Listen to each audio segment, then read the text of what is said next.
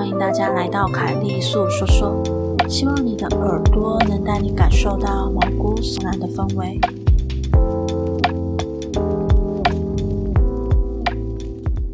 那么故事开始喽。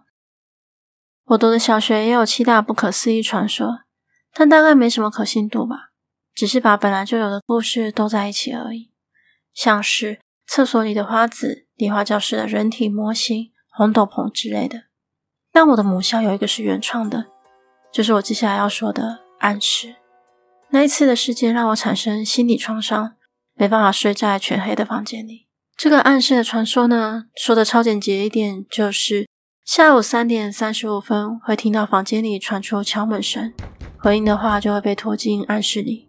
在那个体罚还司空见惯的年代，那所小学有个很严格的老师。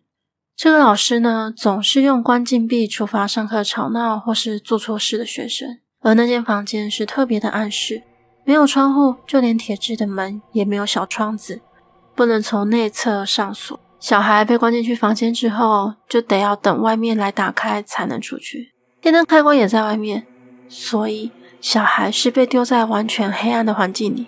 对小学生来说呢，这种惩罚实在是太严格、太残酷了。当时呢，被这个老师骂过的小孩里面，有一个罹患了黑暗恐惧症的男生。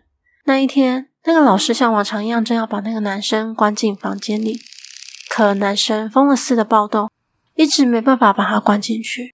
后来勉强把他关进去，锁上门，里面就传来了拼命敲门的声音。但是那个老师仍然置若罔闻的回去工作。当老师总算把男生放出来的时候，房间里的他已经全身冰冷了。因为呢，他惊吓到呕吐，呕吐物呢卡在喉咙里，让他窒息死亡。男生的爸妈当然严厉指责那个老师和学校。最后，那个老师辞职了。那个老师辞职之后，那间暗室也就完全不用了。学生跟老师们也很忌讳那间房间，完全都不想再靠近。就在大家快忘记那间房间的时候，某天房间里就传出了浓重的腐臭味。几位教职员心想不妙了。在所有学生回家后，就打开了房间。果然，那个离职的老师上吊的遗体从天花板垂下来，已经腐败。地板上留有遗书，他是自己结束生命的。但是有一个奇怪的点，刚才我也说过了，那间房间无法从内侧上锁，但房间的门的确是锁上的。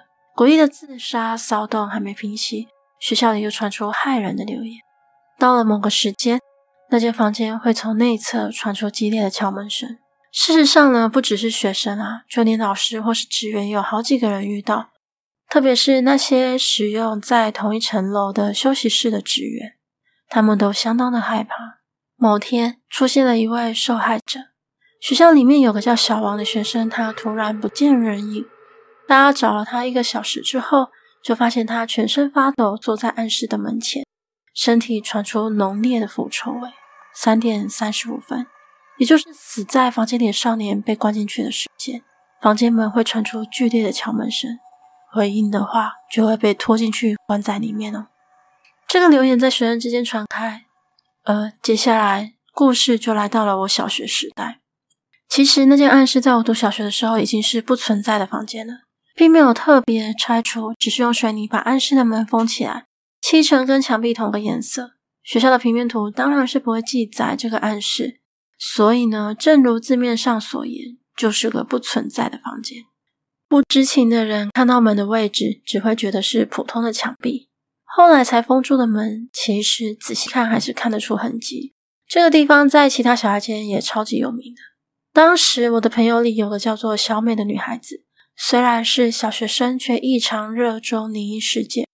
提出调查这间不存在房间真相的人就是他。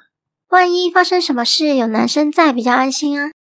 但我并不是个特别强悍的少年，我自己对这个故事其实也不感兴趣。但不知道为什么，我却爽快地答应他了。于是我和小美开始调查神秘房间的真相。小美决定，如果确定听到敲门声的话，就回应。哎哎，这样太危险了吧？就是这样才叫你来呀。一眨眼，时间就到了三点三十五分。我跟小美同时低低的哦了一声，墙壁另一边传来微弱的声响，说是敲门也太激烈，就像是封闭在里面的少年面对死亡的疯狂求救。当我一动也不动，倾听着这个声音的时候，小美不知道什么时候站在墙壁前，轻轻的抬起右手。哎，小美无视我的制止，轻轻的敲了墙壁两三下，声音戛然而止。放学后，走廊恢复寂静，寂静到让人觉得奇怪。下一瞬间，墙壁变成一片漆黑，不是水泥墙和里面的门都消失了，因为里面的房间，或者说可能在里面的房间，是完全黑暗，看起来才是一片漆黑，暗到仿佛把外面照进去的光线都吞噬了。几十年间未曾照过一丝光芒的房间，和某个被关在里面的东西的痛苦哭喊，黑暗深处响起的凄厉尖叫和小美的尖叫声。几乎是同时响起，一只腐败的手从黑暗深渊伸出来，抓住小美的脚，想要把小美拖进房间里面。那是一只成年男性的手。我跟小美都被黑暗中的东西吓到放声尖叫，但是我们却感觉不到其他的大人赶过来。或许我们早该在刚才寂静的时候就发现不对劲了，但现在我们完全没有时间思考这些事。小美在我眼前就快被拖进去了。那种难以言喻的恐惧朝我袭来，我猛然抓住小美的手往后拉，脚与手互相拔河。小美想必很痛吧，露出了惊恐的神情。男人的手从小美的小腿肚滑到脚踝，在我以为他会抓住脚踝的时候，他却抓住了鞋子，最后把鞋子从脚上拔下来，吸进了黑暗中。痛呼声增大到像是具有破坏力。等我回过神的时候，我和小美在水泥封住的房间前哭泣，时间是三点三十六分。看来我们很幸运的没有被拖进去，而小美的鞋子有一只不见了。只有阿姨发现我们两个在嚎啕大哭而走了过来，但就在离我们几公尺的时候，却停下脚步，皱起眉头。她看着我们，脸色突然发白，快步的跑向职员室。不久，我们周遭就都是人。后来是我不太记得了啦，因为我正在大哭，旁边又不知道在吵什么。接下来我们就被救护车载到医院。我和小美住了几天医院，两个人都没有外伤，但精神却受到了震撼。住院的时候，班导师、爸妈还有一个上了年纪的男人来看我们。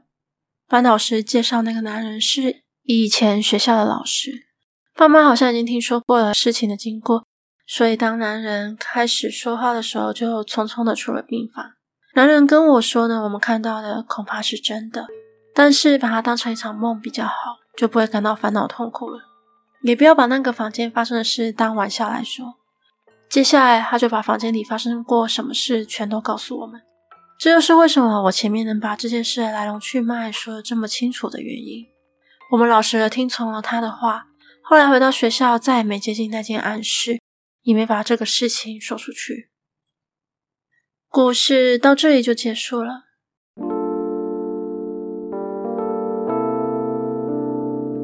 今天的节目就到这里喽，欢迎在 First Story 的留言区留言给我，也可以到 YouTube 或是 FB 粉专找我。下次你想听听什么故事呢？我们下次见喽。